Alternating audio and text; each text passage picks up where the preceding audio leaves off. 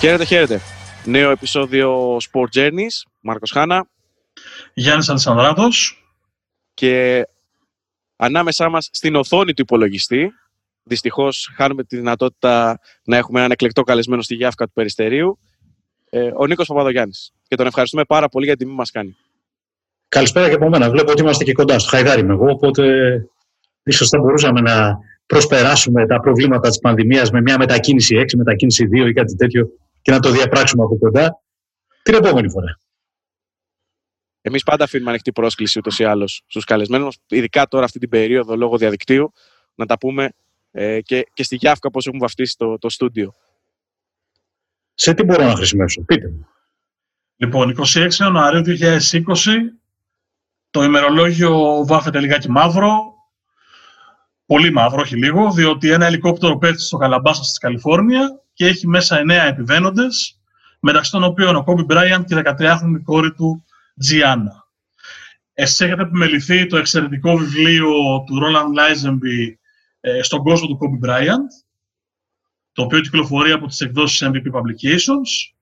Οπότε νομίζω ότι δεν υπάρχει καλύτερο σε αυτή τη στιγμή να ταξιδέψουμε και στο μέσα του Κόμπι Μπράιαντ, δηλαδή τι κράταγε στην ψυχή του και στο μυαλό του, αλλά και στα ανδραγαθήματά του στο παρκέ.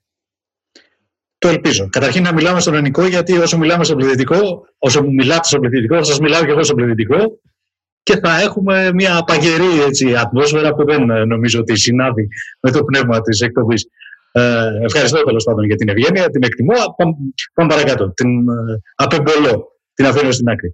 Το βιβλίο, καταρχήν, ο πρωτότυπος τίτλος του είναι Showboat, ο αγγλικός τίτλος. Αυτό δεν μεταφράζεται εύκολα και ίσως γι' αυτό προτίμησε ο εκδότης, ο συνάδελφος Θανάσης Ασπούλιας, να, κάνει, να υιοθετήσει ένα λίγο πιο ουδέτερο τίτλο στον κόσμο του Kobe Bryant, αλλά και αυτός ο τίτλος είναι αδιπερούμενος. Ε, ήθελε να δείξει και σωστά ότι ο Kobe ήταν και λίγο στον κόσμο του. Είχε δικό του κόσμο. Εμείς ζούσαμε στον πλανήτη του Kobe όσο ήταν ε, ζωντανός κατά κάποιον τρόπο ή τουλάχιστον αυτό είχε ο ίδιος ε, στο μυαλό του. Αυτή ήταν η νοοτροπία του. Ε, η ίδια η λέξη showboat σημαίνει χοντρικά ο φιγουρατζής. Αυτή ήταν η πιο κοντινή λέξη που μπορούσα να σκεφτώ. Δεν ήταν ωραίο για τίτλο, το αφήσαμε στην άκρη, κάπου σε μια υποσημείωση μέσα το γράφω. Ε, είναι μια βιογραφία στην οποία δεν έχει δώσει ο ίδιος τη συγκατάθεσή του. Δεν είναι αυτοβιογραφία δηλαδή. Είναι ένα βιβλίο που έχει γράψει τρίτος μελετώντας ε, τη ζωή του Κόμπι, ο Ρόλαντ Λέιζεμπι, που είναι από τις ε, σεβαστές φιγούρες στην αμερικανική δημοσιογραφία, μπασκετογραφία και δεν είναι το μοναδικό του βιβλίο αυτό, αλλά είναι καθοριστικό σημείο το ότι δεν το έχει γράψει ο ίδιος ο Κόμπι, ότι δεν είναι με τη συμμετοχή του, διότι κατάφερε έτσι να μείνει μακριά από τις συντεταγμένες της αγιογραφίας. Δεν είναι αγιογραφία αυτό το βιβλίο. Και νομίζω ότι θα ήταν λάθος να αγιογραφηθεί ο Κόμπι Μπράιεντ, γιατί ήταν ένας άνθρωπος με πολλά ελαττώματα, με πολλές παθογένειες για να το πω αλλιώτικα, ε, μπορεί τα χαρακτηριστικά αυτά τα παθογενή άλλος να πει ότι δεν ήταν καν ελαττώματα. Ότι χωρίς αυτά δηλαδή δεν θα έφτανε εκεί που έφτασε. Ε, ενώ τις μονές, την μονομανία, την υπερβολική ε, φιλοδοξία, ε, το κόλλημα που λένε. Ήταν ένας άνθρωπος κολλημένος με την αποστολή που θεωρούσε ότι έχει ε, πάνω στη γη, πάνω στον πλανήτη μπάσκετ και ταυτόχρονα ήθελε και να λάμπει, ήθελε και να τον θαυμάζουν που έλαμπε. Ήταν showboat, ήταν ε, ο φιγουρατζής, ε, ο οποίος ε, από μικρός έμαθε να είναι στο κέντρο της προσοχής, διότι δεν είναι από τα παιδάκια που μεγάλωσαν στο κέντρο, τα πολύ φτωχά, τα παραμελημένα, αυτά που μεγαλώνουν με μονογονεϊκές οικογένειες ή ορφανά. Είχε την τύχη να μεγαλώσει σε μια σχετικά εύρωστη αστική οικογένεια. Ίσως υπερβάλλω λέγοντας εύρωστη. Πάντως σε οικογένεια που δεν είχε πρόβλημα να μαζέψει τα προς το ζήν και να βάλει φαγητό στο τραπέζι. Ε, έπειτα είχε ένα δεύτερο πολύ μεγάλο πλεονέκτημα στη ζωή του, κατά την εκτίμησή μου πλεονέκτημα, ότι μεγάλωσε στην Ιταλία. Αυτό τον έκανε να αλλάξει παραστάσεις, να, να δει διαφορετικούς ορίζοντες στη ζωή του, διαφορετικές κουλτούρες, να καταλάβει ότι δεν είναι μόνο μπάσκετ η ζωή, ε, ότι υπάρχουν και άλλοι άνθρωποι που μιλούν άλλες γλώσσες και καταλαβαίνουν τον κόσμο με διαφορετικό τρόπο. Και όταν γύρισε πια ε, στην Αμερική, σε ηλικία που ήταν ακόμα γυμνασιόπεδο, αλλά ε, ουσιαστικά γαλουχημένος, δεν ήταν πιτσιρίκι, ε, ήταν έτοιμος να τον κατακτήσει αυτόν τον κόσμο. Δεν είχε τίποτα να μάθει πλέον ως ε, ε, προσωπικότητα και ως αθλητής ακόμα σε ένα πρώτο επίπεδο. Δηλαδή είχε ένα πολύ ισχυρό background όπου τον βοήθησαν οι οικογενειακές του καταβολές και το γεγονός ότι πέρασε κάποια χρόνια στην Ιταλία όταν ο πατέρας του, ο Τζέλιμπιν Μπράιαντ, αγωνιζόταν σε δύο ή τρεις διαφορετικές Ιταλικές ομάδες. Έχω μάλιστα την εντύπωση ότι κάποτε είχα περιγράψει ένα μάτς όπου δεν παίζει ο πατέρας του Κόμπι με τον Ηρακλή στο Ιβανόβιο. Το θυμάμαι σαν όνειρο. Θυμάμαι έναν ε, τύπο ο οποίος είχε ε, ώμους τετράγωνους, ήταν πολύ φαρδί. Ε, ήταν λίγο σαν κρεμάστρα ο πατέρας του, του Κόμπι, είναι ακόμα μάλλον ο άνθρωπος. Ε, δηλαδή πολύ λεπτός, αλλά με ώμους φαρδί και αλτικός και γενικά ένας ως βασκετμπολίστας ο πατέρας του ήταν ε, κάπως μπροστά στην εποχή του. Ήταν λίγο αυτό που σήμερα μας θυμίζει ο Γιάννης Αντετοκούμπο. Ένας παίκτης δηλαδή 2-10 που όμως ξεκινούσε από την περιφέρεια, είχε φαντασία, είχε μπρίο. Ε, Βεβαίως ο Γιάννης είναι μια άλλη ιστορία, αλλά για πολλούς ο πατέρας του Μπράιαντ ήταν μπροστά από την εποχή του. Ήταν ε, ένα υβρίδιο Magic Johnson πριν ε, εμφανιστεί στο προσκήνιο Magic. Όλα αυτά καθρεφτίστηκαν στον μικρό κόμπι και τα πασχετικά βιώματα, η μυρωδιά των αποδητηρίων, η μυρωδιά της κάλτσας που λέμε εμείς ε, καμιά φορά, της φορεμένης κάλτσας. Ε, η ατμόσφαιρα μέσα στο πούλμαν της ομάδας, γιατί ο πατέρας τον έπαιρνε μαζί, ε, ήταν ball boy και ταυτόχρονα είχε και την πολυτέλεια, ας πούμε, να έχει τις ανέσεις ε, της οικογένειας ενός ξένου παίκτη σε ευρωπαϊκή χώρα. Τότε που ήταν και δύο οι Αμερικανοί σε κάθε ομάδα, ήταν και τα αστέρια, οι καλομαθημένοι, τους χάιδευαν οι ομάδες, τους έστρωναν πούπουλα. Ε, όλα αυτά τον βοήθησαν τον κόμπι να είναι ήρεμος, ξένιαστος, να, ε, να βλέπει, να ξεπεράσει τα σύνδρομα της επιβίωσης, χωρίς αυτά να είναι απαραίτητα κακό εφόδιο για κάποιον άλλον, αλλά τον έκανα να πάει στην Αμερική έτοιμος, να περπατήσει, να σκαρφαλώσει από το τρίτο επίπεδο στο τέταρτο και όχι από το πρώτο στο τέταρτο, όπως ε, τυχόν συμβαίνει σε κάποια άλλα παιδιά που μεγαλώνουν με ε, βασικό βίωμα τον αγώνα της επιβίωσης. Παραλυρώ λίγο, έτσι μου φαίνεται. Αν είναι να μου το πείτε, να με διακόπτετε. Εγώ πάνω σε αυτό θα έλεγα, ότι, θα έλεγα ότι υπάρχει και μια άλλη ανάγνωση ότι επειδή ήταν ακριβώς ένα παιδί που είχε μια οικονομική άνεση, είχε παραστάσεις από κάτι διαφορετικό από τη ζωή των ΗΠΑ, θα μπορούσε να αρκεστεί σε αυτά, στη φήμη του πατέρα του ως παίκτη και την υπόλοιψη που μπορεί να είχε και να γίνει ένας παίκτης της, ε, της σειράς δεν είναι κακό, υπάρχουν πάρα πολλοί τέτοιοι. Ε, Παρ' όλα αυτά όμως είχε ένα work ethic που λένε οι Αμερικανοί, δηλαδή είχε μια μανία με το να δουλεύει, να προπονείται, να εξελίσσεται, συν το ταλέντο φυσικά, γιατί χωρίς αυτό δεν γίνεται τίποτα, ε, που ε, για μένα τον κάνει ξεχωριστό αυτό.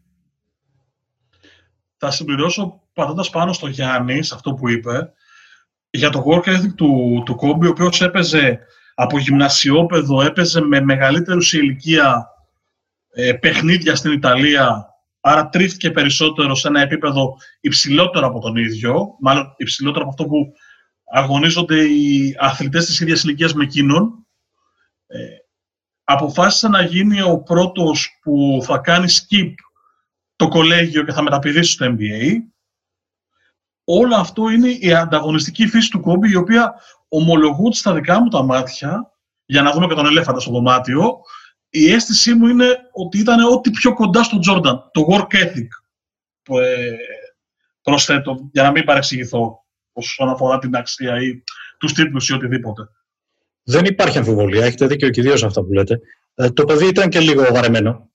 Ε, δηλαδή, δεν είναι φυσιολογικό για ένα παιδί τώρα 12 χρονών, 13, ε, να περνάει όλες του τις ώρες παίζοντας μπάσκετ και μελετώντας τις κινήσεις του Dr. J, που ήταν το πρώτο του ίνταλμα όπως προκύπτει από το βιβλίο τουλάχιστον του Τζόρνταν, ε, του Μάτζικ και των άλλων μεγάλων της εποχής. Ε, η αλήθεια είναι ότι μοιάζει σαν να μην έζησε παιδική ηλικία, με την έννοια ε, της ξενιασιάς, ας πούμε, και της ε, της αδιαφορίας, της παιδικής αδιαφορίας για ό,τι συμβαίνει γύρω του, σαν, να, σαν να μεγάλωσε γρήγορα και ως άνθρωπος και ως μπασκετμπολίστας. Όντως πάντοτε ήταν μερικά βήματα πιο μπροστά από τους συνομιλίκους του. Το καταλάβαινε και ο ίδιος αυτό το πράγμα. Το έβλεπε. Και όταν ήταν παιδάκι στην Ιταλία και όταν πήγε στο γυμνάσιο όπου ήταν φανερό ότι ε, δεν είχε αντίπαλο στα χρόνια του, στην ηλικία του, στο, στο ηλικιακό του επίπεδο. η απόφαση του να πάει από το κολέγιο, ε, να προσπεράσει το κολέγιο, να πάει από το γυμνάσιο κατευθείαν στο NBA, ε, είναι, δείχνει φιλοδοξία. Θυμάμαι μάλιστα ότι τον πρώτο χρόνο κάποιοι τον κατηγόρησαν, ότι βασιλικά και μόνο, ότι ε, βιάστηκε. Γιατί ε, δεν ήταν από την πρώτη μέρα Superstar ο Κούμπι. Η πρώτη του χρονιά ήταν ε, με σκαμπανεβάσματα, με προφανείς βεβαίως εκλάμψεις, αλλά και με κάποια τραύματα όπως εκεί στο τέλος στα playoff με τη Γιούτα, με τα πολλά airball κλπ. Ε, στα κυκλοπαιδικά δεν είναι πολύ καλό. Αν καμιά φορά μπερδέψω καμιά χρονιά, να μου το πείτε κι εσείς που είστε πιο προχωρημένοι. Ε, Πάντως προσπαθώ να πω ότι μπορεί ακόμα και να τον είχε ωφελήσει να πήγαινε ένα χρόνο ε, στο North Carolina όπως ο Τζόρνταν, ε, στο Κεντάκι, γιατί προφανώς ε, θα μπορούσε να πάει σε όποιο κολέγιο ήθελε. Τον ήθελαν όλα ανεξαιρέτως, στο UCLA, κάποιο κολέγιο της Φιλανδέλφια που ήταν το σπίτι του, η πόλη του. Ο Ρικπιτίνο. Ναι, ακριβώς. Τον ήθελαν οι πάντες. Μπορούσε να πάει οπουδήποτε. Αυτός βιαζόταν, πάντοτε βιαζόταν. Και βιαζόταν γιατί ένιωθε ότι τα έχει τα εχέγγυα για να βιαστεί. Ότι αυτή η βιασύνη ήταν, εδραζόταν σε σταθερά βήματα. Ε, η σιγουριά, η αυτοπεποίθησή του ήταν εκτιφλωτική. Αυτό φαινόταν από την, από την άβρα του ακόμα. Δεν χρειαζόταν καν να τον δει κάποιος να παίξει για να καταλάβει ότι αυτός ο τύπος πιστεύει στον εαυτό του σε βαθμό εξώκοσμου. Εγώ το έχω ζήσει αυτό μόνο με τον Τζόρνταν, από τους ανθρώπους που έχω βρεθεί στο ίδιο δωμάτιο μαζί, που με ευλόγησαν οι θεοί του αθλητισμού να βρεθώ στο ίδιο δωμάτιο. Το έχω ζήσει με τον Τζόρνταν και ε, το έχω ζήσει με τον Φέντερερ και το έχω ζήσει με τον Γκούπκα.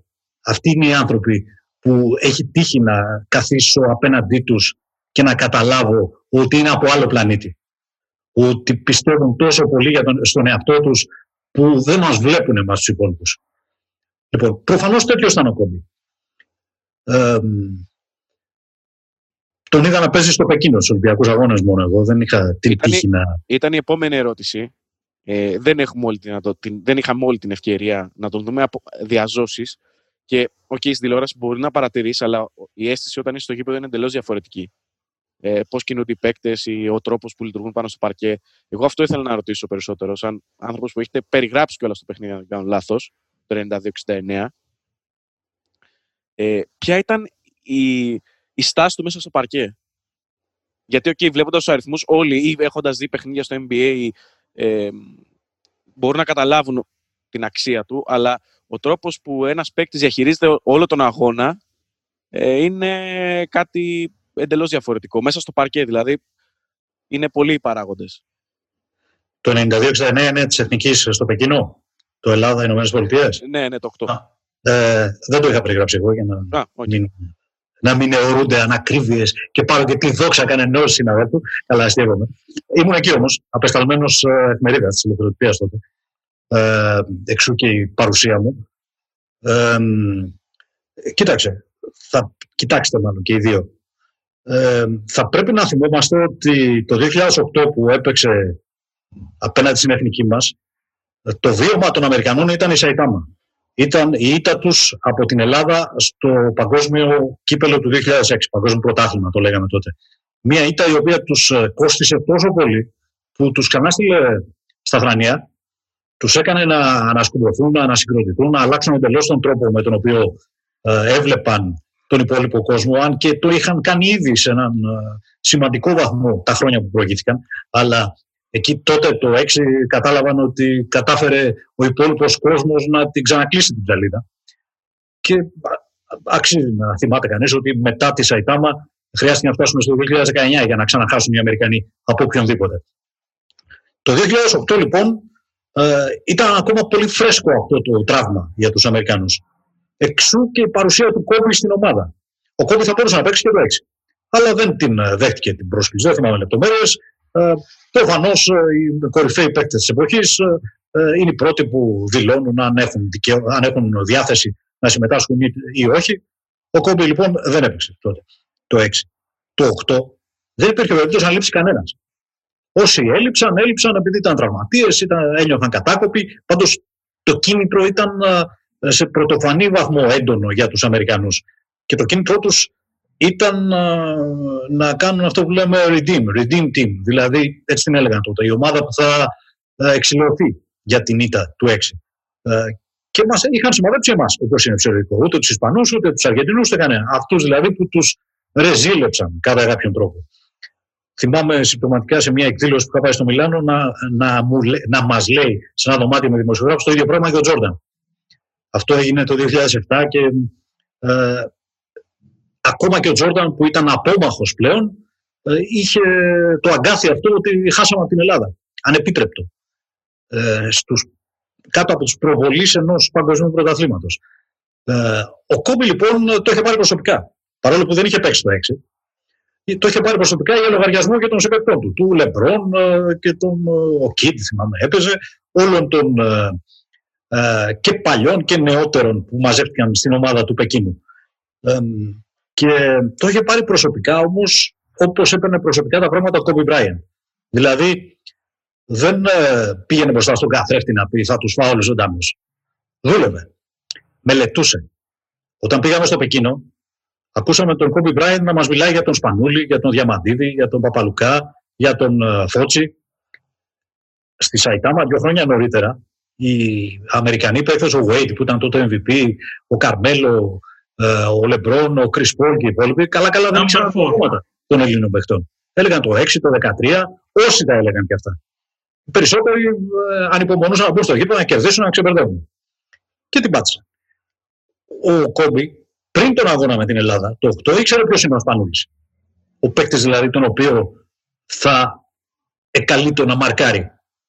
Θα βρισκόταν αντιμέτωπό του και στην άμυνα και στην επίθεση. Ήξερε ποιος είναι ο Διαμαντίδης. Ήξερε ποιος είναι ο Παπαλουκάς. Αυτή είναι μία πτυχή της ε, επιτυχίας του. Αυτό που ε, τίνουμε να ξεχνάμε. Ότι δηλαδή για να κερδίζει τίτλους ο άνθρωπος αυτός έκανε προεργασία. Και η προεργασία δεν ήταν μόνο η προπόνησή του, ήταν και η μελέτη του αντιπάλου.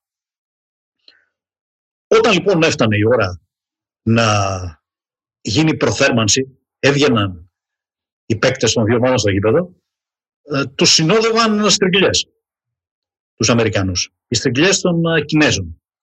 Αυτό που έζησα πρόπερση στην Κίνα με τον Αντετοκούμπο, το ζήσαμε όλοι όσοι ήμασταν στο Πεκίνο το 2008 με κεντρικό πρόσωπο τον Κόμπι Μπράιεν. Τον ε, Λεμπρόν δεν τον είχαν περιπολού οι Κινέζοι, γιατί ακόμα δεν είχε γίνει ο Λεμπρόν αυτός που έγινε αργότερα, ούτε τους υπόλοιπους. Ο Κόμπι ήταν ε, το πρόσωπο. Ήταν ο άνθρωπος τον οποίο πήγαιναν στο γήπεδο οι Κινέζοι. Σας έχω τρελάνει στις άσχετες αναφορές, αλλά ε, ξαναγυρίζω λίγο πίσω για να σας πω ότι το ίδιο πράγμα έζησα στην Ιαπωνία σε ποδοσφαιρικό μουντιάλ με τον Μπέκαμ. Στριγκλιέ. Αυτό είναι το soundtrack όταν, βγαίνει, όταν έβγαινε ο Κόμπι στο γήπεδο το 8 στο Πεκίνο. Όταν όμως μαζεύονταν, όταν πια μαζεύονταν οι παίκτες για την προθέρμανση για να ξεκινήσουν το μάτς, ε, ο Κόμπι Μπράιαντ ήταν ε, σαν να εξέπεμπε μαγνητισμό. Δεν ήταν από ίδιο υλικό καμωμένος με τους υπόλοιπους. Σε ό,τι αφορά την ε, λάμψη του, την προσωπικότητά του, τον τρόπο με τον οποίο συνδύαζε το χαμόγελο, την αλεγκρία δηλαδή του παιχνιδιού με εκείνο το αδυσόπιτο βλέμμα του Κίλερ, αυτό μόνο στον Τζόρνταν το έβλεπε κανένας. Ε, το γεγονός ότι ο Κόμπι ξεσήκωσε τον Τζόρνταν σε τόσα διαφορετικά πράγματα δεν είναι τυχαίο. Ακόμα και στις μικρές συνήθειες, στις μανιέρες που λένε. Ε, τότε λοιπόν, όταν είχα την τύχη να τον δω τον Κόμπι Μπράιαντ να παίζει, ήταν μέσα στο γήπεδο 23 άλλοι και ο κόμπι. Ακόμα και αν στους 23 άλλους περιλαμβάνονταν ε, άλλοι 11 superstar του NBA, χώρια ο προπονητής ο Σιζεύσκη και, και λοιπά. Ήταν ένας ήλιος. Εγώ έτσι τον παρομοιάζω. Αυτό έγραψα και όταν έγινε το τραγικό δυστύχημα του 2020, ότι το μπάσκετ έχασε τον ήλιο του. Ο ήλιος καίει. Και καίει όχι μόνο ε, αυτούς που βρίσκονται απέναντι, αλλά και όσους τολμούν να πετάξουν πολύ κοντά σε αυτό. Το τρομερό με τον Κόμπι είναι το εξής. το 8 όταν εμφανίστηκε στους Ολυμπιακούς Αγώνες, συμπαρέστηρε μαζί του και όλη την υπόλοιπη Αμερικανική ομάδα. Τι εννοώ, όταν ο Κόμπι είναι στις 5 ώρα το πρωί στο γυμναστήριο και κάνει βάρη, δεν νοείται ο Λεμπρόν James που είναι εκείνη την περίοδο 24 ετών να μην είναι στο γυμναστήριο μαζί του. Και αυτό το work ethic το κουβάλισε η Εθνική Αμερικής, η Team USA, μέχρι και το παγκόσμιο της Κίνας. Όταν πλέον ξανά δεν βρήκε τους αστέρες της και έχασε και πάλι τον οδηγό της για να αποτύχει τελικά. Στην πραγματικότητα, ο Κόμπι, στα δικά μου τα μάτια, είναι το εφαλτήριο για να ξαναγίνει η Team USA κάτι σαν Dream Team.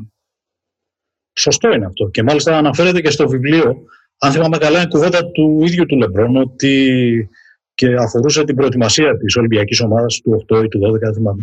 Ότι μαζευτήκαμε στο Las Vegas για την προετοιμασία, γιατί πάντα εκεί κάνουν η Αμερικανή προετοιμασία. Και οι υπόλοιποι λέει, είχαμε στο μυαλό μας ποιο νούμερο θα παίξουμε στο καζίνο κτλ. Και, και πηγαίναμε το μεσημεράκι στην προπόνηση 12 η ώρα, ξέρω εγώ 11.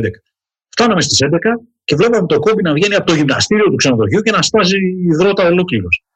Αυτό λοιπόν είναι παράδειγμα. Δεν είναι θεωρία. Είναι παράδειγμα για τους νεότερους, για τους επίδοξους μιμητές, για αυτούς που θέλουν να πάρουν τον τίτλο στο NBA από τον κόμπι. Έχεις δίκιο ότι το μεγαλύτερο, κατά τη γνώμη μου, προσόν του δεν ήταν το ταλέντο του, ήταν η εργατικότητά του. Σε βαθμό αιμονής, σε βαθμό αιμονοληψίας, μονομανίας. Θα πεις είναι υγιές αυτό. Ο καθένας κάνει ό,τι θέλει με τη ζωή του. Την υγεία του καθενός την καθορίζει ο εαυτός του. Ακόμα και η μίμηση που ανέφερες και την ανέφερες δύο φορές και σε σχέση με τον Τζόρνταν που ισχύει, πλέον υπάρχει το, το video proof που λένε οι Αμερικάνοι και ξέρουμε ότι όντως κινήσεις του, ε, του Κόμπι είναι εμπνευσμένες αν όχι κοπιαρισμένες από τον Τζόρνταν. Εγώ που μεγάλωσα στη δεκαετία του 90 και που προσπάθησα να παίξω μπάσκετ με πλήρη αποτυχία προφανώς, ε, θυμάμαι όλους τους συνομιλικούς μου από τα 15 μέχρι τα 25 να μαζεύονται σε ανοιχτά γήπεδα και να προσπαθούν να κάνουν τα τζορντανές. Χωρίς αντίπαλο. Σε ανοιχτό. Και ο Κόμπι μπόρεσε, έστω αν θέλετε, να μιμηθεί αυτό το πράγμα στο κορυφαίο επίπεδο. Ε, ακόμα και ο ίδιος ο Τζόρνταν του το έδωσε τελικά αυτό το ότι για να, τον, για να μπορέσει να τον πλησιάσει και να τον μιμηθεί, χρειάστηκαν, όπως είπες και εσύ, κουβάδες υδρότα. Εγώ είμαι κατά των ναι. συγκρίσεων.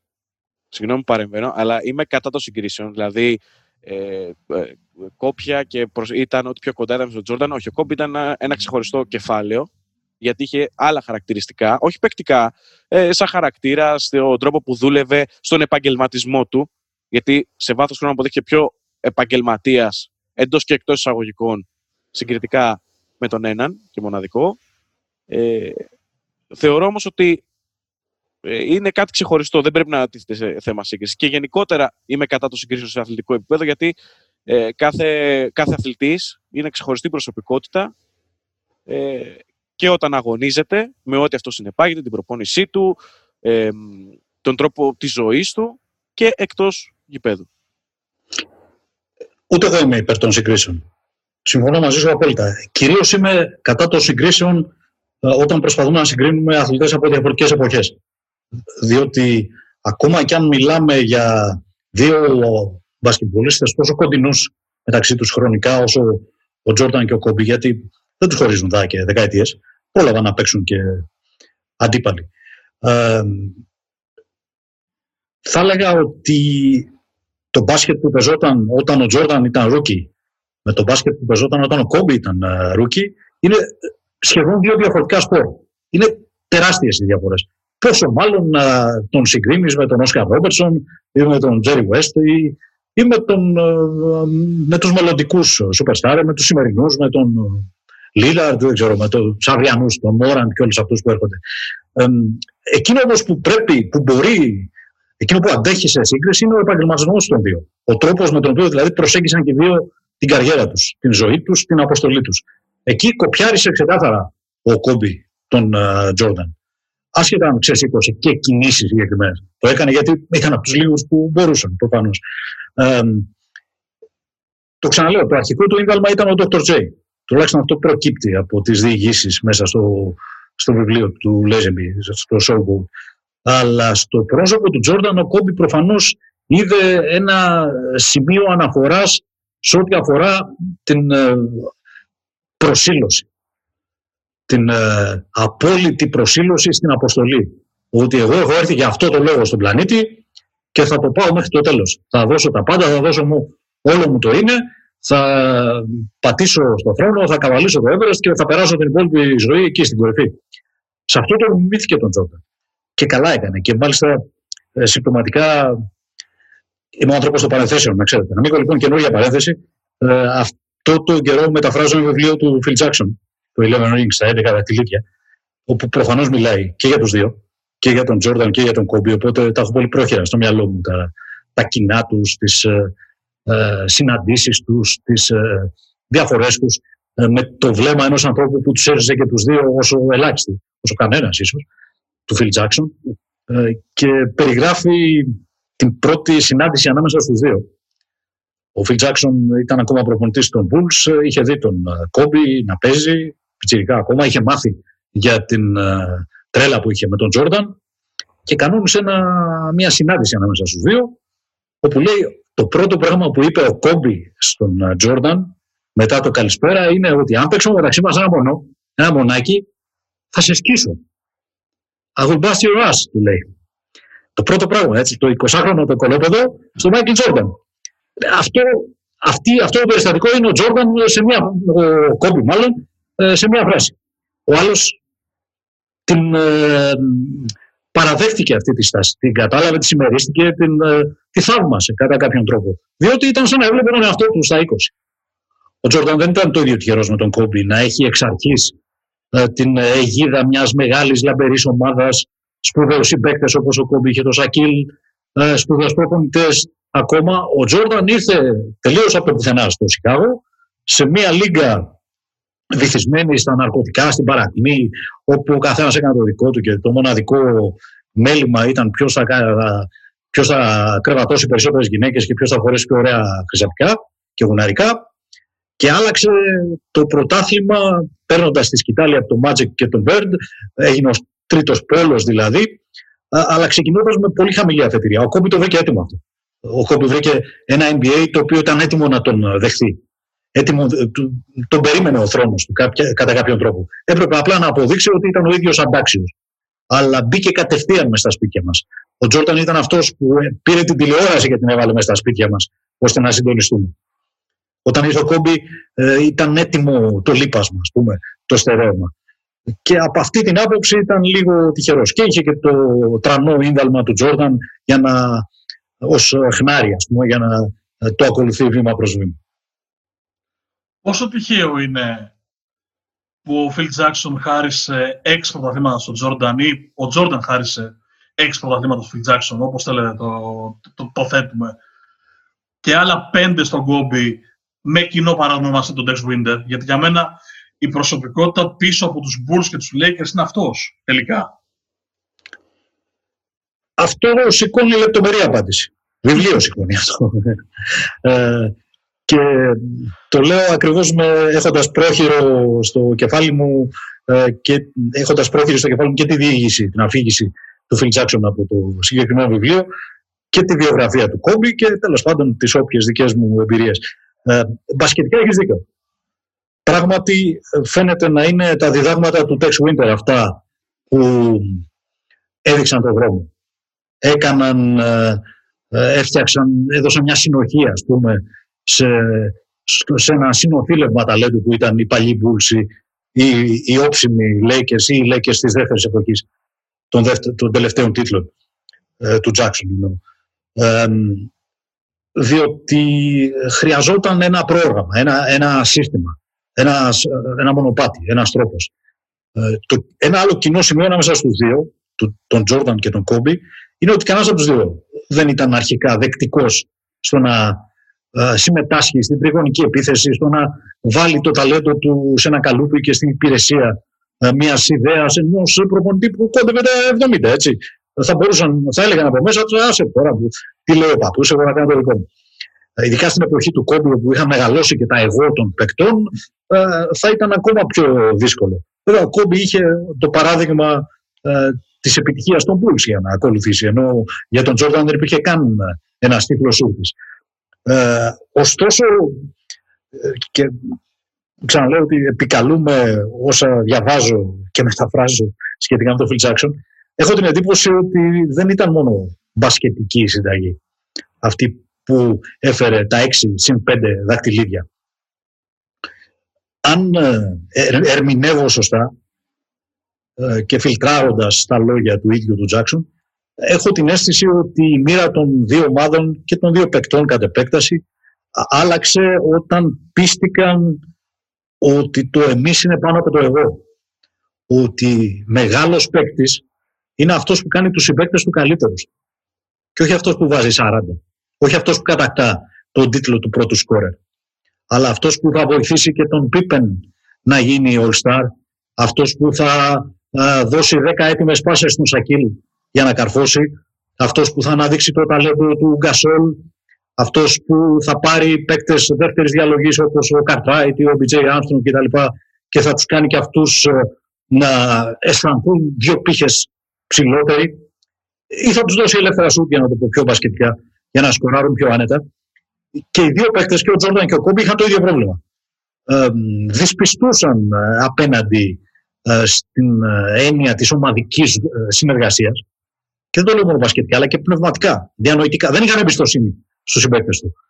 Ακόμα και όταν ε, καλουπώθηκαν κατά κάποιον τρόπο, η τάση και των δύο ήταν στα δύσκολα να ξεφεύγουν από, την, ε, από το σύστημα και να γίνονται όργοι που λένε στην Αμερική, να το κάνουν ο καθένας του, του, του, κεφαλιού του, ας πούμε.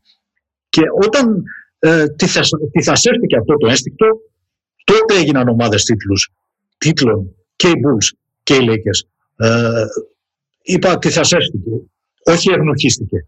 Δηλαδή, προφανώς δεν αφαιρέθηκαν οι χημοί του ταλέντου του Τζόρνταν πρώτα και του Κόμπι μετά. Απλά μπήκαν στην υπηρεσία της ε, ομάδας. Και τελικά ο Κόμπι το κατάλαβε αυτό. Ότι ο ε, Σούπερμαν του γηπέδου είναι αυτός που κάνει και τους άλλους να αισθάνονται Σούπερμαν. Βέβαια σηκώνει λίγο συζήτηση αυτό. Εγώ ποτέ δεν ήμουν ε, ιδιαίτερος φαν του Κόμπι. Ε, ποτέ δεν ευχαριστώ να τον βλέπω, γιατί δεν νομίζω ότι το πέτυχε σε απόλυτο βαθμό αυτό. Ε, ακόμα και στο τέλος της καριέρας του, ας το τέλος της καριέρας του. Το τέλος της καριέρας του έπαιζε για τον εαυτό του, ας πούμε. Ε, ακόμα και την εποχή των ε, τελευταίων τίτλων των ε, Lakers, το, το 9 και το 10 δηλαδή, ε, ακόμα ξέφευγε το μυαλό του. Δεν πιστεύω ότι ήταν ότι έφτασε στο ίδιο σημείο με τον Τζόρνταν το να κάνει τους συμπαίκτες του καλύτερους. Το πέτυχε μεν, αλλά σε περιορισμένο βαθμό. Συχνά έβλεπα τον Κόμπι να παίζει ειδικά στις κακές του χρονιές, στις κακές του εποχές μάλλον και έλεγα τώρα αυτός μάλλον χειρότερος τους κάνει τους συμπαίκτες του παρά καλύτερους. Αλλά αυτό ισχύει περισσότερο για τα, τα ύστερα, τα τελευταία χρόνια της καριέρας του δηλαδή, όταν έφυγε και λίγο από. όταν δεν ήταν πια ομάδα τίτλων οι Lakers, όταν δεν υπήρχε Phil Jackson και Tex Winter, όταν τέλος πάντων άρχισε το κυνήγι των ε, ρεκόρ και των ε, χειροκροτημάτων ε, και πέρασε λίγο σε τρίτο πλάνο η προσπάθεια του Κόμπι να είναι παίκτης πρωταθλημάτων και όχι παίκτης αριθμών. Αμυγός μπασκετικά νομίζω ότι ο Κόμπι έχει τρεις περιόδους. Πρωταθληματικές τουλάχιστον. Η πρώτη του περίοδος είναι από το 2000-2002 που είναι το πρώτο 3 όπου εκεί έχει συμπληρωματικό ρόλο για τη δεσπόζα Σακυλονίλ, χωρίς τα νούμερα του να είναι άσχημα, 25,5 πόντους μέσω όρο βάζει αυτή την τριετία στο περίπου. Υπάρχει η τριετία, τετραετία που προσπαθεί να χτιστεί η ομάδα πάνω του και προσπαθεί να καταλάβει ότι πρέπει να βοηθήσει τους υπόλοιπους. Και υπάρχει αυτή η μαγική τριετία 2008-2010 που χάνει το πρωτάθλημα από τους Celtics με 4-2 το 8 και για μια διετία όχι απλά κυριαρχεί, αλλά κάνει αυτό ακριβώς που λες. Είναι για μένα η μοναδική διετία του που κάνει τους υπόλοιπους πολύ καλύτερους. Δηλαδή, κάνει τον Γκασόλ ε, να φαίνεται εκπληκτικός παίκτης. Ήταν, αλλά τον ανέβασε ένα level ακόμα. Ε, έκανε τους παίκτες του όλους καλύτερους και βέβαια πήρε και τα δύο τελευταία για να έχει να λέει ως ανταγωνιστικό on ότι πέρασε το Σακύρ που είχε τέσσερα. Θυμάμαι ότι ήμουν πάρα πολύ θυμωμένος όταν δεν πήρε το MVP ο Πάου Γκασόλ την τελευταία χρονιά, τον MVP των τελικών. Ε, πίστευα ότι αυτός ήταν ο πραγματικός καταλήτης. Μετά το ξανασκέφτηκα βέβαια και ο MVP δεν είναι ο, ο καταλήτης. Ο MVP είναι ο καλύτερος παίκτης. Ο καλύτερος παίκτης ήταν ο Κόμπι. Ακόμα και στις κακές του μέρες αυτός ήταν που δεν μπορούσε καν να διανοηθεί ο θεατής ότι αυτή η ομάδα θα έφτανε μέχρι το τέρμα δίχως τον ίδιο. Ε, καλά τα λες για τις περιόδους του Κόμπι. Ε, νομίζω ότι πάντα χρειαζόταν δίπλα του έναν μεγάλο σέντερ για να υπάρχει ένας δεύτερος πόλος στην ομάδα ε, αγωνιστικά. Ε, κατά προτίμηση, όχι κατά προτίμηση, στην πρώτη περίπτωση ήταν ένας σέντερ ε, ο Σακίλ, ένας, ένας κυρίαρχος, ένα, ένα τέρας ας πούμε της φύσης και σε μεγάλο βαθμό ε, η μεγαλοσύνη του Κόμπι τα πρώτα χρόνια οφειλόταν στο γεγονός ότι οι άμυνες μάρκαραν 3-3 και 4-4 στον ε, Σακίλ. Ο οποίος ποτέ δεν ήταν μεγάλος πασέρ, αλλά και μόνο η παρουσία του και η αγωνιστική του ψυχοδομία επέτρεπε και στους άλλους να αναπνεύσουν καλύτερα, να βρουν ελεύθερα σουτ, να κάνουν τη διείσδυση. Ο Γκασόλ ήταν άλλου είδους ψηλός. Ήταν ε, σαν αυτή η ομάδα να είχε δύο playmakers στην πραγματικότητα. Κανένας από τους δύο. Ούτε ο Κόμπι, ούτε ο Γκασόλ είναι πραγματικός playmaker, αλλά επί της ουσίας είναι και δύο playmaker. Είναι και δύο δημιουργοί. Ο ένας από το low post και ο άλλος με την μπάλα στα χέρια έξω στην περιφέρεια. Όταν δεν είχε τέτοιο παίκτη δίπλα του, ο Κόμπι δεν μπόρεσε. Δεν, δεν μπόρεσε να κάνει μια παραπανήσια υπέρβαση. Η αίσθησή μου είναι ότι θα ήθελε να, να πάρει και ένα τίτλο μόνος του τελείως. Τελείως δεν γίνεται προφανώς, αλλά χωρίς να έχει δεύτερο ισχυρό πόλο δίπλα του. Να είναι αυτός the man, ο κορυφαίος, και όλοι οι άλλοι να είναι β' β εθνικής, ε, χαμηλού επίπεδου. Απ' την άλλη, αν το σκεφτεί κανείς, πόσο μεγάλος παίκτης ήταν ο, ο Πάου Γκασόλ για το επίπεδο του NBA. Ήταν μεν, αλλά κανείς δεν μπορεί να τον συγκρίνει στα σοβαρά με τους μεγάλους σέντερ των τελευταίων δεκαετιών. Δεν ήταν ούτε Ντάνκαν, ούτε Ολάζουον, ούτε ο Ρόμπινσον, ούτε Γιούιν, τίποτα τέτοιο. Ήταν περισσότερο ένας μεγάλος παίκτης ευρωπαϊκού επίπεδου που ήθελε ε, δίπλα του και γύρω του το ανάλογο αγωνιστικό και πνευματικό περιβάλλον για να ανεβεί ένα σκαλοπάτι παραπάνω. Ε, ήταν πιο πολύ δικός μας μπασκετμπολίστας ο Γκασόλ παρά μπασκετμπολίστας του NBA. Ε, ο Κόμπι πήρε πέντε πρωταθλήματα με διαφορετικούς τρόπους και με διαφορετικούς ρόλους συμπληρωματικά στη δουλειά που έχω αναλάβει, που σας έλεγα πριν, τη μετάφραση του βιβλίου του Phil Jackson, προηγουμένως ε, έγραφα λίγο πριν συνδεθούμε για το πρώτο πρωτάθλημα του 2000. Ε, τότε ήταν, ε, είχαμε την πρώτη ένδειξη ότι ο Kobe Bryant είναι κάτι special. Ότι δεν είναι, ότι πρόκειται να, ότι έχουμε μπροστά μας ένα παίκτη που δεν είναι από το ίδιο καλούπι με τους άλλους στάρ της εποχής όπως ο Ρέτζ Μίλλερ που ήταν ο αντίπαλός, τους, αντίπαλός του στους τελικούς. Ε, αναφέρομαι ε, στο, τέταρτο, στο τέταρτο τελικό του 2000 όταν οι Lakers καταρχήν είχαν γυρίσει από τον τάφο απέναντι στο Portland ε, στα, στους τελικούς της Δύσης. Ε, ήταν 3-3 και είχαν 15 πόντους στην τέταρτη περίοδο πριν του, του Μπάρουν.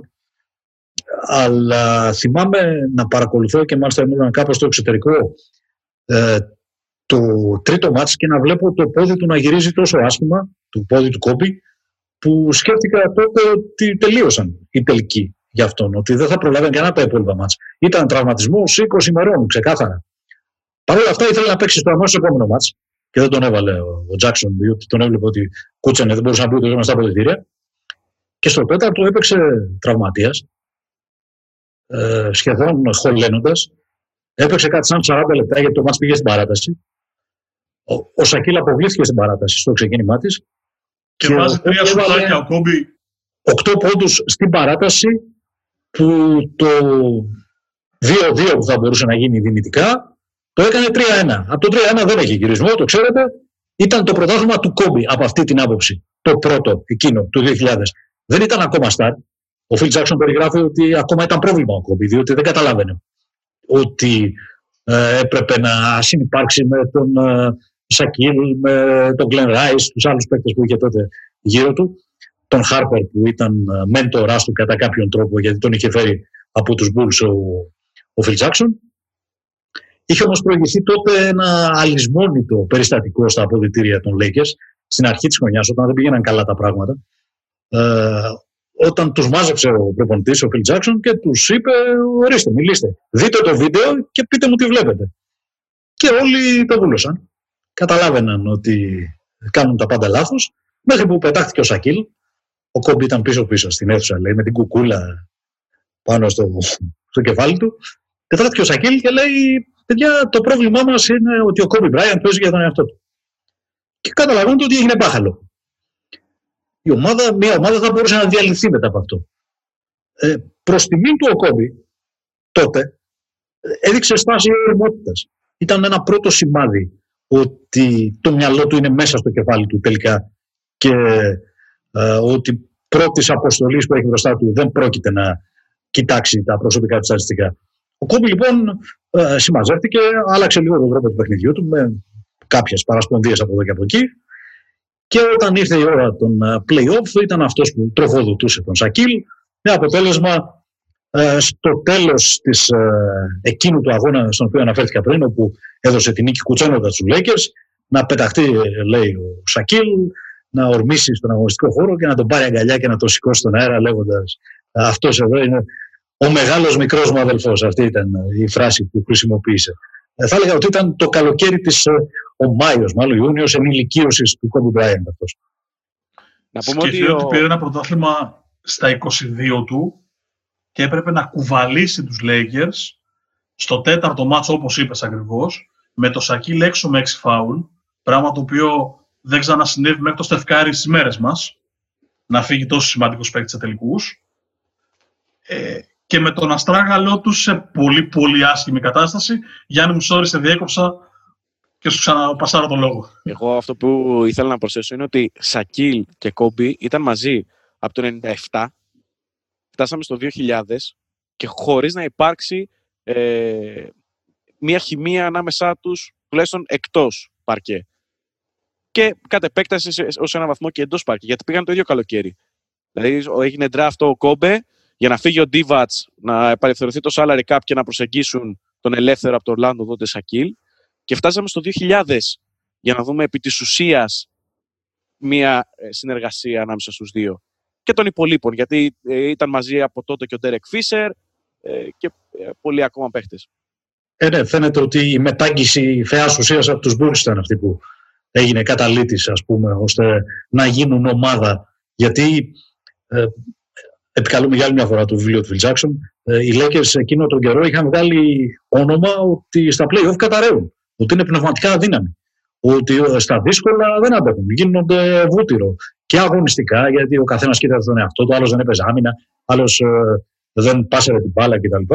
Αλλά κυρίως πνευματικά, ότι κάθε φορά που έβλεπαν τα δύσκολα, πελάγωναν, τα έκαναν θάλασσα το δίδαγμα από όλα αυτά είναι ότι ακόμα και οι μεγαλύτεροι παίκτες στην ιστορία του μπάσκετ χρειάζονται καθοδήγηση. Ε, χρειάζονται πρόγραμμα, χρειάζονται ε, θεά ουσία όπως είπα πριν, ε, κάποιος να την ε, περάσει και να, στον οργανισμό τους και να τη συνδυάσει με το ταλέντο τους κατά τρόπο τέτοιο ώστε να, να τεθεί στην υπηρεσία του συνόλου. Είναι λίγο βουδιστικά και ζεν όλα αυτά. Γι' αυτό ε, το ξαναλέω ότι είμαι επηρεασμένος από τον Phil Jackson τα, τα γραψίματα. Αλλά ε, τελικά σε, μπορεί σε έναν παράξενο κόσμο όπως είναι το σημερινό ε, NBA να χρειάζεται έτσι μια κόντρα, ε, μια αντίθετου χαρακτήρα δηλαδή νοοτροπία ώστε να ξεφύγει, να έρθει το μυαλό στη θέση του, να, να λογικευτεί λίγο αυτός που το, το μυαλό φεύγει εύκολα. Και ήταν τέτοια περίπτωση ο Κόμπι Μπράιαντ. Ε, μέσα στην ε, μονομανία του να πετύχει, ε, δεν τα έβλεπε πάντοτε καθαρά τα πράγματα. Δεν έβλεπε πάντοτε, δεν μπορούσε πάντοτε να ξεχωρίσει ποιοι άνθρωποι ήθελαν να το βοηθήσουν, ήθελαν το καλό του, ήθελαν να το στηρίξουν. συχνά, όπως προκύπτει από το βιβλίο που διαβάσατε, του Ρόλαν Λέιζεμπι, ε, είχε συχνά διάφορους ε, συκοφάντες και τέτοιους τύπους ε, γύρω του και ακόμα και στο οικογενειακό του περιβάλλον.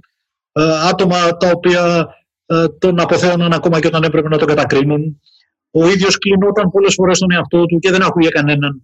Ε, δεν ε, απέφευγε να ανοιχτεί προς τους συμπαίκτες του, προς τους συνεργάτες του γενικά. Ήταν πάρα πολύ κλειστός και το μόνο που τον ένοιαζε ήταν ε, η διαδρομή, γήπεδο, σπίτι ε, και το βράδυ έβλεπε κασέτες αγώνων αντί να πάρει μια ανάσα ως, ως νέος να βγει έξω.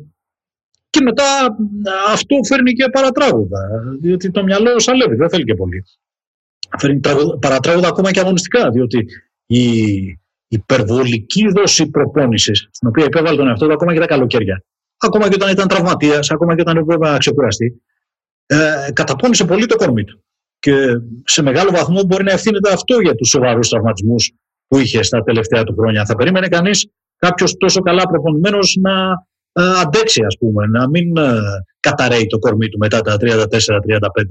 Αλλά φαίνεται ότι χρειαζόταν λίγο ρέγουλα και σε αυτό το πράγμα. Ότι ε, ήθελε και ένα μήνα ξεκούρασης το κορμί. Δεν ήθελε την περίοδο των διακοπών εντός εισαγωγικών. Ε, οι διακοπές του κόμπι να είναι δύο ώρες προπόνηση το πρωί και δύο ώρες προπόνηση το απόγευμα και ενδιάμεσα λίγο μπασκετάκι στη Σάντα Μόνικα και στα ανοιχτά γήπεδα του LA. Ε, ίσως αυτό το πλήρωσε ο Κόμπι με το να τελειώσει λίγο πιο νωρίς από όσο θα μπορούσε η καριέρα του, αλλά νομίζω ότι ε, εκεί ήταν πρόβλημα και το γεγονός ότι ο ίδιος ο Κόμπι δεν μπορούσε ποτέ να συμβιβαστεί με ε, ρόλο βοηθητικού παίκτη, συμπληρωματικού. Ο Κόμπι ε, είναι φανερό ότι ήθελε όσο έπαιζε να είναι ο Κόμπι που θα κάνει 35 σουτ. Δεν ε, επρόκειτο ποτέ να γίνει ξέρω εγώ, playmaker, να πασάρει την μπάλα, όπως λέγαμε για τον Γκάλι παλιά, θα μπορούσε να είναι playmaker μέχρι, μέχρι τα 45 του. Ήθελε να είναι μέχρι το τέλος στην κορυφή όμως. Όχι ε, τέταρτο βιολί σε οποιαδήποτε ομάδα. Όπως και ο Τζόρνταν, όπως και οποιοδήποτε παίκτης αυτού του ελληνικού. Άλλα με ρωτάτε, άλλα απαντάω, αλλά ξέρετε, ε, σας το είπα και πριν. Αν δεν μου βάζετε φρένο, εγώ είμαι. Κουβέντα είναι εξαιρετικά ευχάριστη. Εγώ ότι δυσκολεύομαι να βάλω ένα τέλος.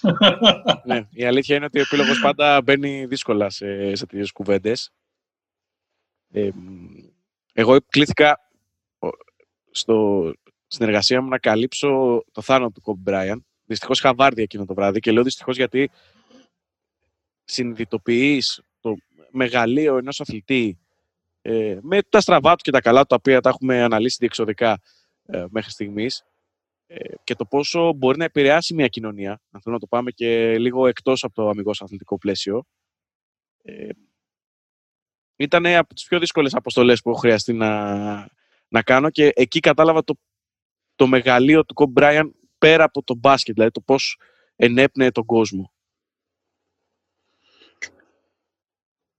Κοίταξε, από τις στιγμές που αισθάνεσαι ότι ο χρόνος σταματάει, ότι συμβαίνει κάτι ε, απόκοσμο. Ο Κόμπι είναι από τους λίγους, ήταν από τους λίγους θνητούς που έμοιαζαν σαν να μην είναι θνητός, σαν να είναι μεγαλύτερος από τη ζωή. Ο, ότι δεν θα πεθάνει ποτέ, ρε παιδί για να το πω διαφορετικά, πιστεύω. Ε, εγώ το έχω ζήσει σε άλλο επίπεδο ε, το να μην πιστεύω ότι μπορεί κάποιος να πεθάνει ακόμα και στη δουλειά μου με τον Φίλιππο Συρίγο. Νομίζαμε ότι είναι τόσο μεγάλο ανάστημα, ας πούμε, που είναι, ήταν πιο μεγάλος από τη ζωή, ότι δεν θα αρρωστήσει ποτέ, δεν θα πάθει ποτέ τίποτα. Εντάξει, προφανώς άκερη και άκυρη η όποια σύγκριση, δεν το λέω ως σύγκριση, το λέω για να δείξω ότι ε, για μερικούς ανθρώπους ε, δεν χωράει ούτε καν στο δικό μας το μυαλό ως παρατηρητών ότι μια μέρα μπορεί να ε, εξαφανιστούν από δίπλα μας. Ακόμα δεν το έχω συνειδητοποιήσει ότι λείπει ο Kobe Bryant από, το, από τον κόσμο μας. Ξέρεις, είναι και ένα παιχνίδι, του, παιχνίδι. Είναι μια συνθήκη του μυαλού. Γιατί αναφερθήκαν πριν και στα, και στα Zen του Phil Jackson ε, και όλες, όλες αυτές τις ιδεολογίες. Είναι, είναι και το ότι μερικοί άνθρωποι δεν θέλουν. Δεν θέλουμε εμείς οι ίδιοι να πεθάνουν. Ακόμα και στη σκέψη, ακόμα όταν φύγουν από αυτόν τον κόσμο. Δηλαδή, ε, αναζητώντας πράγματα για τον Κόμπι, και επειδή είναι ένας παίκτης που προσωπικά τον έχω, το, τον έχω ζήσει ως παίκτη, δηλαδή έχω παρακολουθήσει αμέτρητα παιχνίδια, πάρα πολλά, ε, συνειδητοποιήσω ότι δεν γίνεται να έχει. Ε, έχει πεθάνει, αλλά είναι εδώ. Ξέρεις, αρνείσαι να πεις ότι ε, δεν θα υπάρξει ξανά στιγμή. Γιατί είναι όλα αυτά τα βίντεο, γιατί βοηθάει και η τεχνολογία, έτσι, πάρα πολύ. ε, τα νούμερα ε, και μοιάζει πάρα πολύ δύσκολο να, να διαχειριστεί μια συνθήκη στο μυαλό σου ότι ξέρεις αυτός ο άνθρωπος πέθανε και τελείωσε. Τέρμα. Νομίζω ότι δεν τελειώνουν αυτοί οι αθλητές. Το μόνο παρήγορο που δεν είναι παρήγορο, ας πούμε, αν το δούμε λίγο, πώς θα το πω, λογοτεχνικά και ποιητικά κλπ. Ε, η μόνη παρηγοριά είναι ότι δεν τον είδαμε ποτέ να γερνάει. Ότι τον, θα το θυμόμαστε για πάντα νέο και για πάντα λαμπερό κλπ. Μακάρι να ζούσε ο άνθρωπος και να μην είχαμε καν αυτή την κουβέντα παρηγοριάς να λέμε. Ε, ήταν από αυτούς που πέταξαν πολύ κοντά στον ήλιο και κάηκαν. Σημειολογικά, ακόμα και το γεγονός ότι έπεσε από τον ουρανό τη μέρα που σκοτώθηκε είναι ε, σημαδιακό κατά κάποιον τρόπο για όσους τους αρέσουν κάτι τέτοια. Ε, η κληρονομιά που άφησε είναι η λάμψη του. Είναι η άβρα του ε, και αν το δούμε πιο κοινικά και στενά είναι το γεγονό, είναι, ήταν η απτή απόδειξη η καριέρα του Κόμπι ότι ε, κάποιος που ε, αξιοποιεί το ταλέντο με δουλειά τόσο σκληρή ώστε να ε, ξεπερνάει ακόμα και τα όρια του, τις υπερβάσεις του, μπορεί να τον κατακτήσει τον κόσμο του. Ο Κόμπι κατέκτησε τον κόσμο ολόκληρο. Ε, στο μικρό κοσμό μας ε, μπορούμε να πούμε, μπορούμε να έχουμε, ε, μπορούμε να πούμε ότι διδαχτήκαμε από τον Κόμπι πως αν στρώσουμε τον πισινό μας κάτω και βρούμε τρόπους να αξιοποιήσουμε το όποιο χάρισμα μας, το όποιο ταλέντο μας, κάτι θα καταφέρουμε κι εμείς. Κάποιους θα αφήσουμε πίσω μας σε αυτή τη rat race, σε αυτή την κούρσα των, των αρουραίων, στην κούρσα της ε, ζωής. εγώ αυτό παίρνω από τους μεγάλους παίκτες από τους μεγάλους αθλητές γενικά. Αυτό παίρνω και από τον Νίκο Γκάλη, αυτό παίρνω από τον Παναγιώτη Γιαννάκη. Αυτό μα δίδαξαν. Δηλαδή τον επαγγελματισμό, την ε, εργατικότητα, τη στοχοπροσύλωση. Ε, ο καθένας ε, στα δικά του μέτρα και στο δικό του κόσμο. Προτιμώ να χρησιμοποιώ ως παράδειγμα τους δικούς μας, επειδή είναι πιο χειροπιαστοί, τους έχουμε δίπλα μας, τον Γκάλη, τον Σπανούλη, τον Διαμαντίδη, τον ζήσει, δεν έχουν σημασία τα ονόματα, ε, να κάνω δηλαδή την προβολή στα δικά μας μέτρα και να τους χρησιμοποιώ όλους αυτούς τους ανθρώπους ως παράδειγμα για να δείξω στον πιτσιρικά. Αν έρθει ο ανιψιός μου, παιδιά δεν έχω, αλλά αν έχει ο ανιψιός μου και μου πει ρε Μπάρμπα, πες μου ένα παράδειγμα, θα του πω ο Γκάλης. Θα του πω ο Κόμπι. Δηλαδή θα του πω ότι όλο και κάποια πλεονεκτήματα, προτερήματα, χαρίσματα έχεις σαν άνθρωπος, σαν νέος, σαν παιδί. Στρώσου, σήκωσε τα μανίκια και αξιοποίησέ τα. Αν δουλέψεις με στοχοπροσύλωση και πώς να το πω και χωρίς να επηρεάζεσαι από περισπασμούς, από κριτικές, από χαζομάρες γενικά, θα καταφέρεις να φτάσεις και εσύ κάπου. Μπορεί να μην γίνεις κόμπι, αλλά μπορεί να γίνεις ο κόμπι του μικροκόσμου. Ο κόμπι του γραφείου σου. Ο κόμπι της εφημερίδας σου, του καναλιού σου, ε, του μαγαζιού σου, οτιδήποτε. Εγώ αυτό θέλω να κρατάω, γιατί προφανώς το ταλέντο του Κόμπι Bryant μπορεί να μην το έχει κανένας μας. Αλλά αυτά που ε, μπόρεσε να καταφέρει ο άνθρωπος αυτός ε, με τον υδρότα του, δηλαδή τα, τα χειροπιαστά, τα πιο τετριμένα, είναι τόσο σημαντικά και αυτά που μπορούν να γίνουν ε, ε, παράδειγμα προς οποιονδήποτε από μας. Νομίζω ότι καλύτερο επίλογο δεν θα μπορούσε να μας δώσεις από αυτό που μας χάρισες μόλις. Ε, δεν μπορώ παρά να ρωτήσω πότε να περιμένουμε το επόμενο βιβλίο σου. τα βιβλία είναι σαν τα, σαν τα παιδιά. Πρέπει να, όταν γεννιούνται να τα ευχαριστούμαστε και λίγο πριν έρθει το επόμενο ρε μου. Ε, όχι εντάξει, αυτό χάρη να μου το λέω. Ε, βασικά ψάχνω θέμα. Όρεξη έχω, χρόνο έχω τώρα με την καραντίνα. Ε, όχι ότι δεν υπάρχουν και ιδέες, προφανώς υπάρχουν, αλλά ε, δεν, ε, πότε πότε θέλω να λείπω κιόλας, όπως, λέει, όπως έλεγε το πρώτο μου βιβλίο, ο Νίκος Λείπη, έτσι για να ε, υπάρχει και το σύνδρομο της στέρησης στον όποιο ε, ε, αναγνώστη που για κάποιο λόγο παρακολουθεί τη δουλειά μου. Ε, δεν ξέρω, με, με, βαριέμαι λίγο τα αθλητικά για να είμαι ειλικρινής. Ε, τι ιστορίε που έγραψα στο δεύτερο βιβλίο μου για τον μπάσκετ, τι είχα ήδη πει, διοικηθεί, γράψει κάποιε φορέ και το γράψα λίγο αγκομαχώντα και δεν ξέρω αν φαίνεται και αυτό στο αποτέλεσμα. αλλά επειδή η ζωή είναι γενικά ένα ταξίδι και κυριολεκτικά και μεταφορικά, ε, γύρω από αυτό νομίζω ότι ε, θα εστιαστεί το επόμενο βιβλίο, όποιο και αν είναι, όποτε και αν έρθει. Δηλαδή, με την έννοια ταξίδι, είτε κυριολεκτικά είτε μεταφορικά. Άρα θα δούμε ένα, ένα, ένα λογοτεχνικό, μια λογοτεχνική έκδοση του Νίκος Λύπη. Πάντως δεν είμαι καλός στη μυθοπλασία. Είμαι πάρα πολύ κακός σε αυτό, στο να φτιάξω χαρακτήρες, να τους χτίσω, να είναι πιστευτοί, να είναι ωραίοι, να είναι βγαλμένοι από τη ζωή. Είμαι και λίγο τον πελάκος. Δηλαδή, για να φτιάξεις ένα χαρακτήρα, πρέπει να σκεφτείς πολύ, να μελετήσεις ανθρώπους κτλ. Και, και ε, ουσιαστικά να γεννήσει ανθρώπους. Και ε, δεν μου είναι, μου είναι πιο οικείο το να μιλάω για τη ζωή μου και για όσα έχω ζήσει. Αλλά ευτυχώς αυτά είναι κάμποσα, μπόλικα και ποικίλα. Οπότε υπάρχει υλικό από εκεί ε, για να γίνει λείπασμα ε, για γραψίματα για κάμποσα χρόνια ακόμα. Ευτυχώς. Ε, εγώ έχω ακόμη μια ερώτηση, Μάρκο. Με συγχωρείς. Ξέρω ότι δεν μας λείπει ο κόσμος τώρα. Πατάω πάνω σου. Ε, ποιο είναι, ποιο, ποιος, ποιος σε ταξιδεύει, Νίκο, περισσότερο; Το να μεταφράζεις τα, τα διηγήματα από τη ζωή ενός πολύ, μιας πολύ σημαντικής προσωπικότητας, όπως είναι ο Φιλ Τζάξον, στο βιβλίο που θα ε, διαβάσουμε σε λίγο καιρό, ε, ή να αναπαράγεις τις εικόνες που έχεις δημιουργήσει εσύ ο ίδιος στον εαυτό σου και στο μυαλό σου; Καλά, αυτό είναι, είναι εύκολη απάντηση.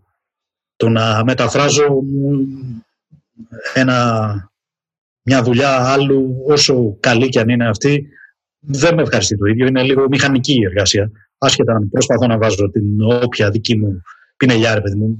Θα ήθελα κάτι που έχω μεταφράσει εγώ να μπορεί να, να μπορείς εσύ, ο Γιάννης, ο Μάρκος, να το αναγνωρίσει να αναγνωρίσει τη δική μου γραφή. Εκεί υποτίθεται ότι είναι η, το ταλέντο του μεταφραστή, όποιος και αν είναι αυτός. Αλλά όσο να είναι, δεν είναι δικό μου παιδί η μετάφραση. Είναι ανιψάκι. Ε, το δικό μου παιδί είναι να γράφω για αυτά που ξέρω, για αυτά που έχω ζήσει, για αυτά που έχω μέσα στο κεφάλι μου, μέσα στο μυαλό μου.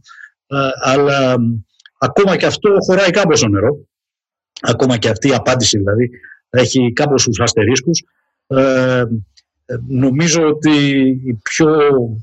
έχω ασχοληθεί με 5-6 διαφορετικά βιβλία με διάφορους ε, τρόπους τα τελευταία χρόνια, σε διάφορους ρόλους.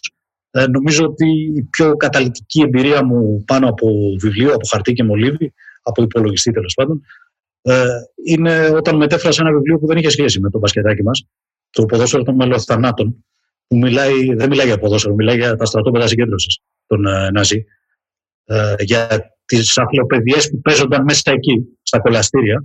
Αλλά είναι αφορμή και μόνο αυτό το θέμα. Ουσιαστικά μιλάει για τα κολαστήρια τα ίδια και για την ιστορία που όταν γίνεται σιωπή, μετά θα γίνει και ντροπή, γιατί θα την ξαναζήσουμε.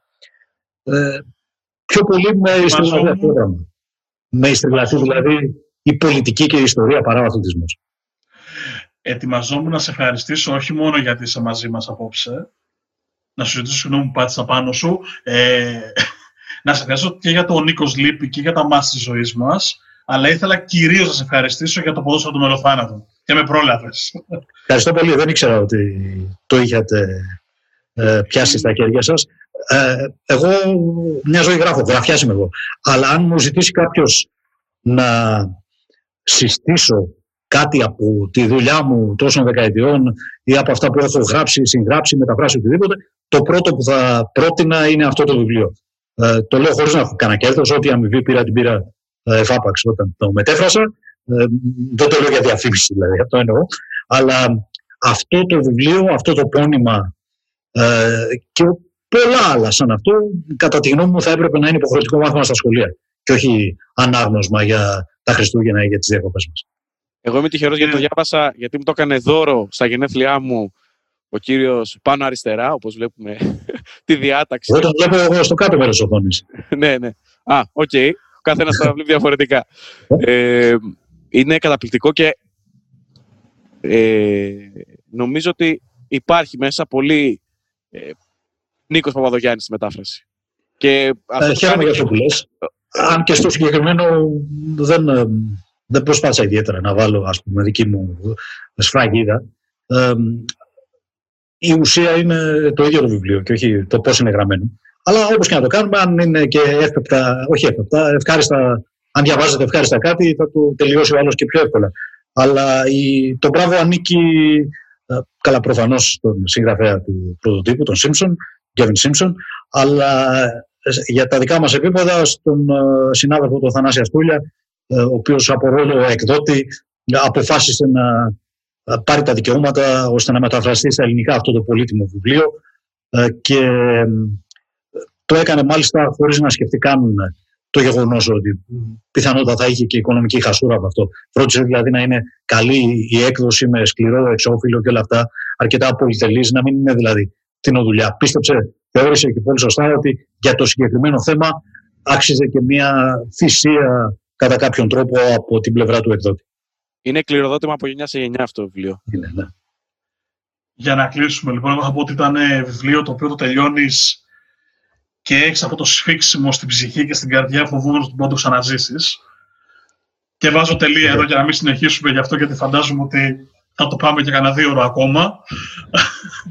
Ναι, μην ανοίξουμε αυτό το κεφάλαιο. Είναι πονάει. Αυτό το κεφάλαιο εγώ θα έλεγα να το, ανοίγουμε, να το κρατάμε πάντα ανοιχτό και θα σας πρότεινα να κάνετε μια άλλη εκπομπή που με αφορμή τάχα αθλητική αφού είναι αθλητικό το, το podcast σας αλλά που να μιλάει για πράγματα τέτοια τα οποία ε, θα είναι καλό να ακούσει είτε ο ανυποψίαστος ακροατής είτε τα παιδιά μας τα ίδια, κυρίως αυτά.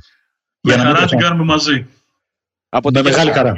Από τη Γιάφκα. Τη Γιάφκα. Στη Γιάφκα, ακριβώς. Νίκο Παπαδογιάννη, ευχαριστώ, ευχαριστούμε πάρα πολύ και για την τιμή και για το χρόνο σου και για τις γνώσεις σου. ευχαριστώ, παιδιά, για την φιλοξενία και για την ε, ωραία συζήτηση. Και θα τα ξαναπούμε οπωσδήποτε. Ελπίζω να απολαύσατε αυτό το επεισόδιο το οποίο και η λέξη απόλαυση είναι λίγο διφορούμενο όταν συζητάμε για έναν άνθρωπο ο οποίος έφυγε πολύ νωρίς από τη ζωή. Ε, εύχομαι να ταξιδέψατε κι εσείς όπως και εμείς ε, στον κόσμο του Kobe Bryant. Ε, να είστε όλοι καλά από τον Γιάννη Λισανδράτο. Τον Μάρκο Χανά και τον Νίκο Παπαδογιάννη. Γεια χαρά. Να είστε καλά.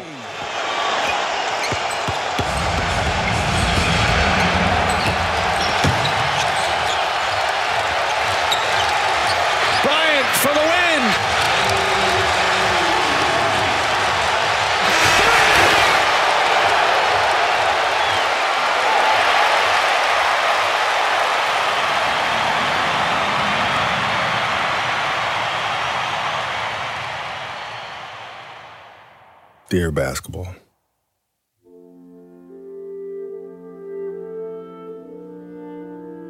From the moment I started rolling my dad's tube socks and shooting imaginary game winning shots in the Great Western Forum, I knew one thing was real. I fell in love with you. A love so deep, I gave you my all. From my mind and body to my spirit and soul. As a six year old boy, deeply in love with you,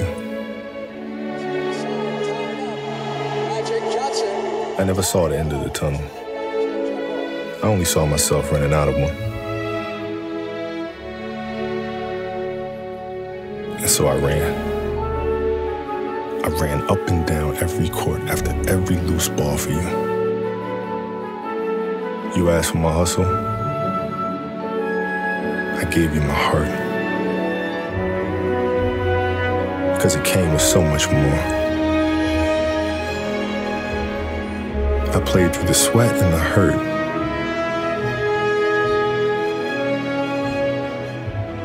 Not because Challenge called me, but because you called me.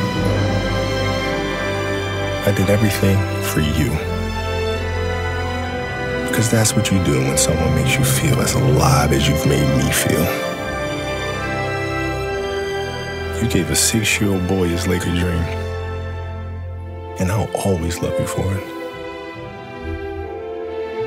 But I can't love you obsessively for much longer. This season is all I have left to give. My heart can take the pounding. My mind can handle the grind. But my body knows it's time to say goodbye.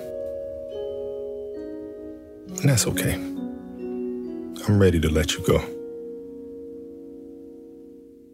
I want you to know now so we both can savor every moment we have left together the good and the bad. We have given each other all that we have. And we both know no matter what I do next, I'll always be that kid with the rolled up socks, garbage can in the corner Five seconds on the clock, ball in my hands. Five, four,